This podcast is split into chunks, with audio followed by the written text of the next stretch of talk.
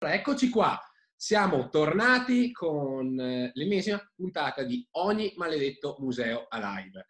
Allora, ci tengo a dire una cosa, oggi sono un po' emozionato, ok? Sono un po' emozionato perché eh, ne parlavo adesso, prima, prima di, di, questa, di, questo video, con, con, Valentino, che è il nostro ospite di oggi, perché eh, io l'ho stalkerato per venire a questo, l'ho stalkerato per venire a questo appuntamento, quindi scusate se non sono Ehm, se non sono performante magari come al solito, però eh, so, sono molto molto emozionato io, quindi do il benvenuto a Valentino Nizzo e grazie per aver accettato questo invito innanzitutto. Grazie a te di averci stalkerati, è un piacere. Eh, ecco, infatti allora, eh, Valentino, eh, Valentino Nizio è il direttore del Museo Nazionale Etrusco di Villa Giulia.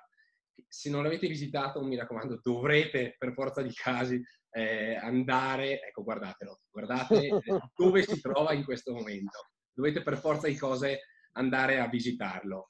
Eh, il, il, motivo per cui ho chiamato Valentino è quello che gli stavo raccontando, anche è il suo, veramente il suo percorso pazzesco che lo ha portato a diventare eh, direttore eh, del, del, del, museo, un percorso che lo ha portato a toccare tre delle mie città preferite, Roma, Firenze e Ferrara, per poi ritornare di nuovo a Roma e quindi chiedo a lui di, adesso di, di, parlarci un attimo, di dirci chi è innanzitutto, eh, di questo suo percorso, di parlarci del museo e di come appunto è diventato poi eh, direttore del museo da, da, maggio 2017 fino ad agosto del 2019 per poi ritornare a essere direttore di nuovo eh, con il febbraio 2020 e ahimè eh, sorbirsi tutto il discorso coronavirus con tutte le conseguenze del caso?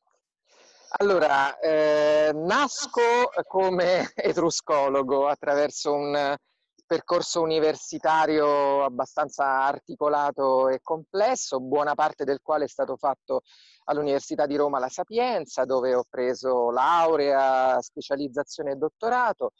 A Firenze ho conseguito un postdottorato in archeologia globale, eh, in contemporanea con eh, l'ingresso eh, esattamente dieci anni fa, perché due giorni fa erano dieci anni da quando ho vinto il concorso e sono entrato come funzionario archeologo nel Ministero dei Beni Culturali. All'epoca non c'era ancora l'appendice importante del, del turismo. E eh, all'epoca il concorso era su base regionale e eh, non c'era il Lazio dove vivevo e ho fatto il concorso in Emilia Romagna e questo spiega il motivo per cui eh, poi sono stato assegnato al Museo Archeologico Nazionale di Ferrara nella Soprintendenza Archeologia dell'Emilia Romagna. Lì sono rimasto dieci anni, splendidi, magnifici, finché il caso di un ministro ferrarese, io questo lo racconto sempre, c'è anche un video che lo ritrae, eh, ha voluto che il ministro mi notasse nel, nelle mie attività e mi chiedesse di eh, venire a Roma alla direzione generale eh, musei che era appena nata per occuparmi di comunicazione, promozione e accessibilità culturale del sistema museale nazionale. All'epoca si cominciava a costruire questo, questo sogno, questa, questo obiettivo molto, molto importante e particolare. Per due anni ho svolto questo ruolo che mi è stato, mi ha aperto un mondo alla direzione generale musei, coordinando eventi eh, nazionali e internazionali come le giornate europee del patrimonio, ideandone di nuovi e questo insieme alla mia esperienza sia scientifica che all'interno del Ministero mi ha portato a eh, poter ambire al, a partecipare al concorso per direttore di musei autonomi. Villa Giulia ha fatto parte della seconda tornata di musei autonomi.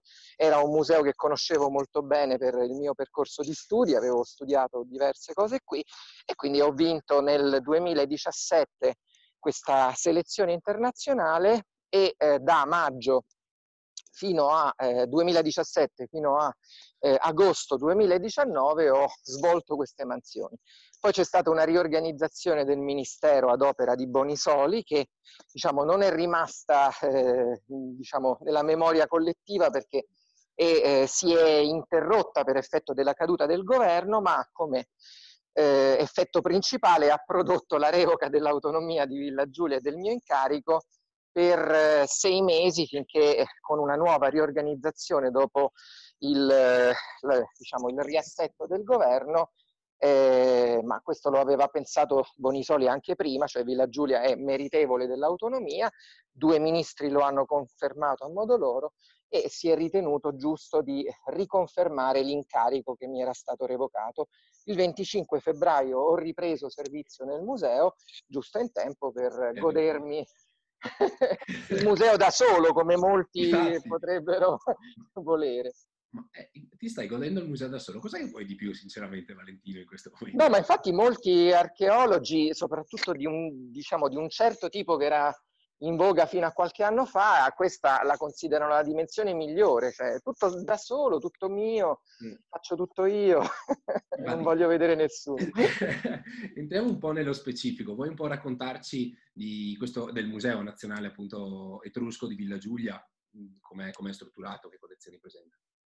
Allora, è un, uno di quei musei che sulla carta, eh, se uno guardasse soltanto i numeri che che fa storicamente non meriterebbe l'autonomia, ma proprio questo dimostra che la scelta dei musei autonomi non è stata sempre una scelta legata a quantificazioni di tipo eh, quantitativo eh, legate ai proventi, è una scelta di tipo culturale che ha identificato delle istituzioni particolarmente rappresentative e eh, sulle quali scommettere rispetto a obiettivi che eh, nel caso di Villa Giulia possono essere unicamente culturali, eh, visto il contenuto e lo straordinario contenitore.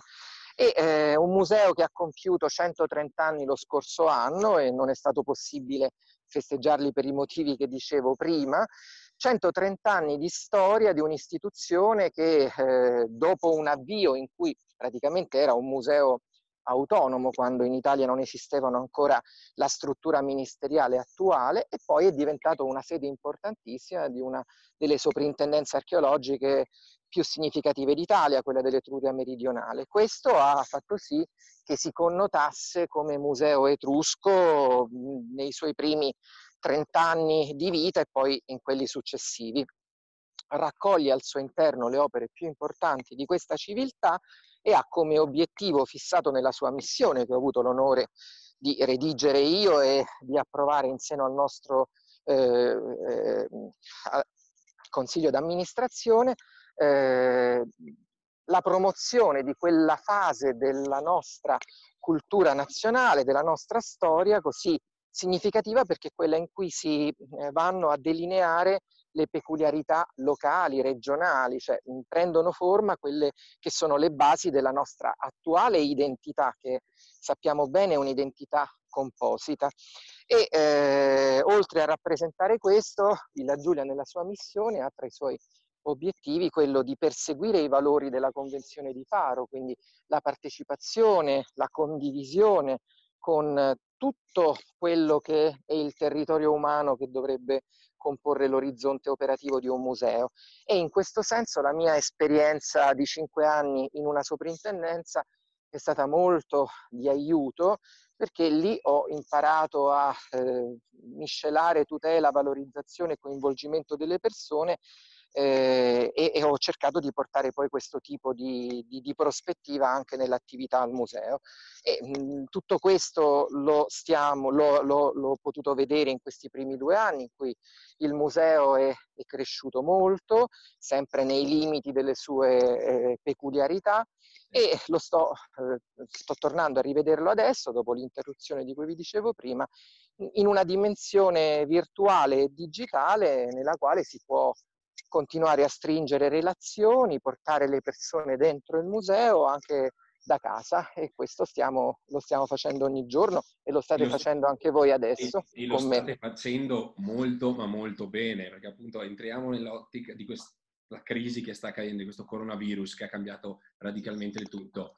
Eh, voi, voi avete fatto partire le dirette del direttore, eh, i 42, 42, musei per 42 giorni, la quarantena culturale, sì. e, true a, e, true a, casa, eh, sì. che, e, e, true a 360 gradi. Le Grande. storie a fumetti, dimmi se ho ancora sì. aperto qualcosa. No, scusa, avete anche aderito, te in primis, alla eh, sì. sfida del Getty, ok? Grande. Del, cioè, eh, quando uno mi chiede, Michele, non te- io non ho tempo di produrre contenuti, ok? Io dico, ok, guardate, guardate, guardate quel museo, guardate quello che sta facendo Valentino con il suo team e, e, e implementate anche voi, perché se, se, lui riesce a fare tutte queste cose, signori, eh, cioè, voi dovete almeno riuscire a fare un terzo, ma almeno, eh... perché cioè, vuoi un po' raccontarci, nel senso, perché veramente sono sì. talmente tante che, che non, non, so veramente da dove partire. Vogliamo partire con le, con le dirette del direttore? Sì, mi fa, mi fa piacere Michele, perché eh, insomma hai elencato tante delle nostre attività, è un lavoro corale e diciamo alcune cose sono possibili per il fatto che comunque io per quelle che sono le mie responsabilità sto continuando tranquillamente a venire al museo nel rispetto delle regole, ma è una degli obblighi e delle prerogative dirigenziali. Eh, non faccio solo comunicazione, anzi la comunicazione è il 15% dei, del mio impegno giornaliero perché ci sono problematiche gestionali e amministrative che non eh, posso assolutamente trascurare, sono anche il punto di, di, raccordo di tutti quanti i colleghi che lavorano in smart working da casa, quindi se gli serve qualcosa che qui glielo devo procurare io, però la comunicazione è importante, l'ho scritto e l'ho divulgato anche qualche giorno fa eh, nelle disposizioni che ho dato ad ogni eh, dipendente eh, dicendo che in questo momento la comunicazione è l'unico modo per dare un senso all'esistenza del nostro museo. I musei nascono non soltanto per conservare se stessi e il loro contenuto, ma per renderne partecipi tutti. Quindi se non facciamo comunicazione in questo momento, priviamo tutti i cittadini di quello che è un loro diritto di fruizione. E eh, come garantire questo diritto? Certo lo si può fare con tutta la condivisione di post, con eh, la condivisione di materiali che i musei già hanno, insomma non è difficile farlo. Quello che ho cercato di fare come passo in più sin da subito è di portare ancora oltre quella che era una cosa che già facevamo, cioè comunicare molto tramite video. Perché i video? Perché è lo strumento che consente di veicolare messaggi più complessi che richiedono maggiore attenzione, che sono quelli che compensano la mancanza di fruizione diretta del patrimonio, veicolando quindi contenuti che non sono soltanto l'immagine divertente o approfondita. E questo lo facevamo, lo abbiamo fatto con una rubrica che si chiamava Etruscopri, ogni settimana per 34 settimane consecutive dovevano indovinare un, su Facebook un dettaglio, vincevano un abbonamento, siamo stati i primi, il primo museo statale a istituire un abbonamento a luglio 2017, questo ci tengo a ricordarlo, questo ha creato una comunità importante. E poi un video esplicativo sul canale YouTube lo raccontava. Oggi siamo tra i 32 musei statali al terzo posto come numero di follower dopo Brera e dopo gli Uffizi. Saremo presto superati, ma in questo momento ci tengo a, ehm, a mettere il piede su questo podio che per noi è molto significativo. Quello che mancava però era la fruizione diretta e interattiva, perché adesso tutti quanti vanno eh, alla rincorsa del caricamento di un video più o meno carino, efficace, ben montato e via dicendo. Le cose però per venire incontro a un desiderio delle persone di uscire di casa, quindi a un diritto che è legato anche al loro benessere psicologico, eh, la sfida sta a portarli al museo, cioè raccontarglielo in diretta e fargli fare delle domande come se le potessero fare qui con noi. Mm. Quindi le dirette del direttore vanno in questa direzione, tutte quelle che stiamo facendo tengono incollate al, tra le 100 e le 150 persone per un'ora. Arriva una quantità di domande, quindi l'interazione è quello che conta perché la cultura non deve essere calata dall'alto ma deve essere sollecitata dal basso. E, eh, e l'altro strumento, Etru a 360 gradi, sono video che mi piacerebbe fare in diretta ma tecnologicamente non è possibile. L- avevo comprato questa GoPro un anno fa sperando di poter farlo in diretta, poi ho scoperto che non si poteva più fare, però consentono quell'immersione che fa sì che se volete ascoltarmi mi ascoltate, ma intanto vi guardate intorno, perché la cultura e la curiosità prevedono la partecipazione, non soltanto la somministrazione. E quindi a partire da questi due concetti abbiamo costruito il nostro piano editoriale che naturalmente mi coinvolge nei momenti in cui io riesco a, a, a, a farlo, non, non, siamo riusciti ancora a fissare una programmazione settimanale con, con sufficiente anticipo perché devo fare anche altro e, devo, e l'altro ha priorità perché eh, gestione, sicurezza e amministrazione, però sta funzionando, sono contento, il fatto che tu ci abbia cercato è la prova che, che quindi questo un'ulteriore prova che ci hai apprezzato e sta piacendo molto anche l'uso dell'ironia, un'ironia rispettosa della sensibilità di tutti in questo momento. Nostro, la nostra eh, sfida che tu hai ricordato prima, che ho lanciato io con mia moglie da casa eh, ricostruendo il sarcofago degli sposi, ieri era al TG regionale, dieci giorni fa era su Repubblica, oggi Ma è andata a finire eh, su un giornale russo. In Russia, dove sei, dove sì. sei eh, siamo finiti sui giornali in Russia, l'ho scoperto pochi minuti fa, mi hanno scritto. Tra l'altro la persona che mi ha scritto, che è la direttrice di questo museo eh, russo, mi ha chiesto anche se può venire a fare un internship eh, da noi. Ah, ho detto certo. Okay. se paghi tu. Sì. Eh, si, può, si, può, godere, no? Si può godere il museo da sola, anche lei. Eh sì.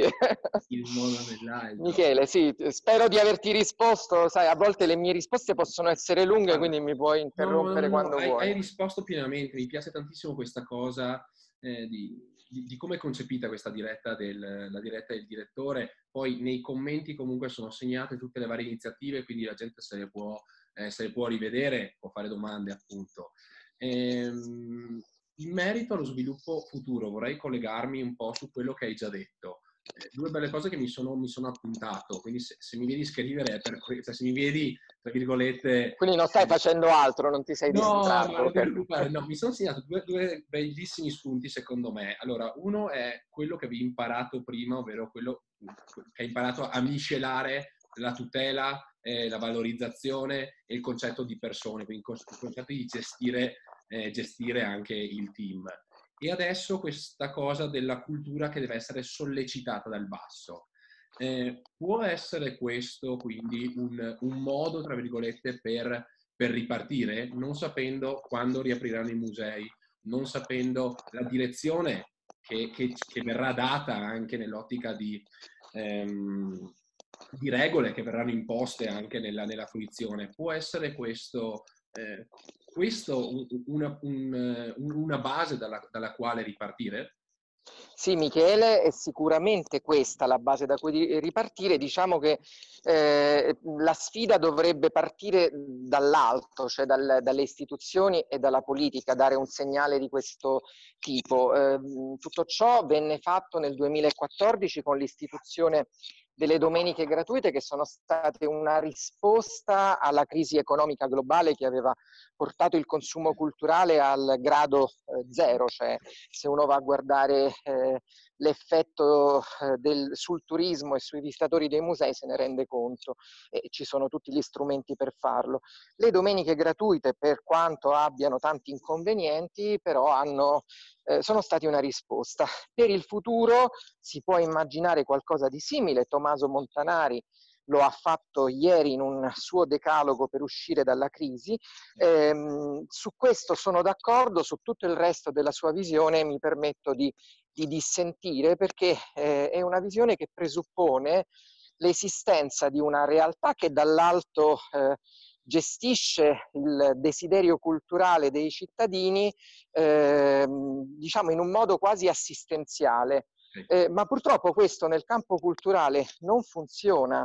Cioè, mh, è, è, è una, la cultura è legata a meccanismi, queste sono diciamo mie idee che possono anche non essere condivise, però la, la cultura così come qualunque altra richiesta di ogni singolo cittadino, è legata ad una legge di mercato di domanda e di offerta. Se non c'è domanda, non, non esiste consumo culturale, uso volutamente questo termine, perché nessuno ha l'interesse di andare in un museo anche se glielo apri gratis. Eh, prevarrà sempre qualche altro tipo di desiderio, soprattutto se sono desideri essenziali. La gratuità indubbiamente elimina una barriera, ma non si traduce automaticamente in un miglioramento del, della fruizione o del, del benessere anche culturale e intellettivo di chi ne fruisce. Quello che bisogna generare è questo desiderio eh, di eh, andare nei nostri luoghi della cultura e non può essere fatto soltanto con il linguaggio nobile di chi ti illumina dicendo che quello che state vedendo adesso il ninfeo di Villa Giulia, costruito fra il 1550 e il 55 ad opera di Vasari Ammannati con la supervisione di Michelangelo.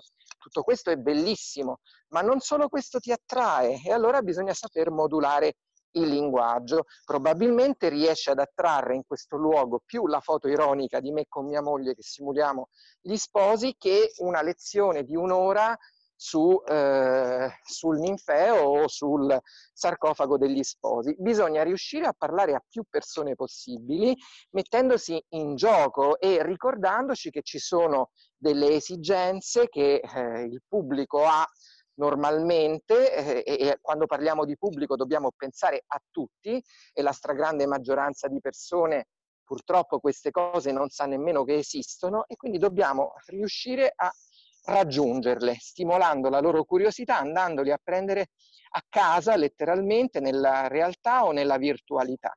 E così forse si arriverà a, eh, a un compromesso importante nel momento in cui le persone conoscono questi luoghi, li apprezzano e sanno che possono essere delle risorse per loro, e allora eh, il discorso si eh, eh, cambia la sua prospettiva, sono loro a chiedere, sono loro a pretendere, sono loro a volere, come succede esattamente nel rapporto fra cliente e eh, chi gestisce un, una qualunque impresa. E certo. nel decalogo di Montanari invece veniva proprio criticato il discorso del cliente. Il cliente deve sapere esprimere e poter esprimere anche insoddisfazione, cosa che non viene mai fatta o quasi nel rapporto con i luoghi della cultura.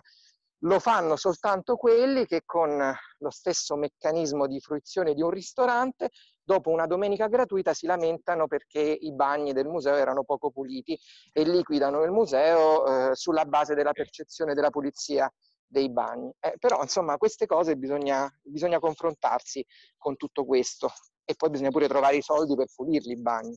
Ecco, quello, quello, è ancora un altro discorso ancora. Quindi eh, io concordo pienamente anche nel, in questa visione di, di, cliente e di impresa, nel vero senso della parola. Eh, il modo per andare incontro al, a, a, quello che è il nostro cliente, quindi il digital per andargli incontro in un primo momento, il, secondo te il produrre dei contenuti, quindi modulare il linguaggio, eh, per questo cliente, produrre costantemente dei contenuti, porterà il museo a diventare una sorta di media company, tra virgolette, per eh, un quanto editore di contenuti su vari, su, su vari livelli? Secondo te? Allora, io quello che vedo è che la produzione di contenuti che genera richiesta di altri contenuti. Sì. Io vedo che le persone che ci seguono, che naturalmente sono un'elite, non parliamo di masse come può avere negli uffizi, però sì. spero che in futuro si arrivi anche a quello, eh, ne vuole altri e vuole approfondire, vuole andare avanti. Quindi tu magari lo attrai perché stai facendo una diretta, lo attrai perché hai fatto un post ironico, però poi dopo eh, riesci ad andare oltre. I, i, I, nostri post in cui si simulano le eh, opere del, del, museo sono quasi tutti accompagnati dalla, cioè tutti sono accompagnati dalla descrizione dell'opera simulata e dove possibile c'è un link al video che è un invito a, ad approfondire ciò che ti ha incuriosito o divertito. Questo è un esempio. Eh, torno un passo indietro sul discorso dei clienti perché davvero mh, lo si fraintende è, considerare il pubblico come clienti significa preoccuparsi della sua soddisfazione, cioè significa mh, che il direttore del museo e tutto il personale del museo operano per un obiettivo che non è soltanto la sopravvivenza del museo, ma è la soddisfazione dei suoi fruitori, che chiamiamo clienti come forma di rispetto, non di insulto, in modo tale che tutti si assumano le responsabilità di quello che fanno e lo, se le assumano in nome del pubblico, in nome dei cittadini che non sanno che quel patrimonio è loro e che possono pretendere che sia gestito al meglio o che gli sia restituito anche come a loro piace, cioè con una capacità di modulare le modalità di restituzione del, del patrimonio, perché possono, il mio pubblico possono essere dei bambini, possono essere degli scienziati, possono essere casalinghe, possono essere immigrati, cioè tutto è pubblico ed è un patrimonio mondiale, per cui non tutti naturalmente possono essere in grado eh, soprattutto se eh, o non ne hanno l'istinto o non ne hanno la squadra e gli strumenti di fare questo, però bisognerebbe puntare a questo, cioè sentirlo come responsabilità. Cioè, invece di fare le dirette, a me piacerebbe studiare gli etruschi perché quello che ho fatto tutto, cioè mettermi in deposito e studiare quello che, che anche quando venivo qui come studente avevo difficoltà a studiare, eh, però ritengo che i soldi mi vengano dati eh, per il mio stipendio lo, lo, guadagno per restituire a più persone possibili eh, il patrimonio che ho l'onore di gestire temporaneamente.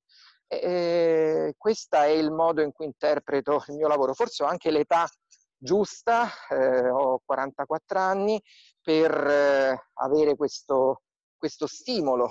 Molti purtroppo arrivano eh, anche nel mondo del lavoro troppo tardi, quando forse hanno perso eh, lo slancio che, che, che, li muoveva.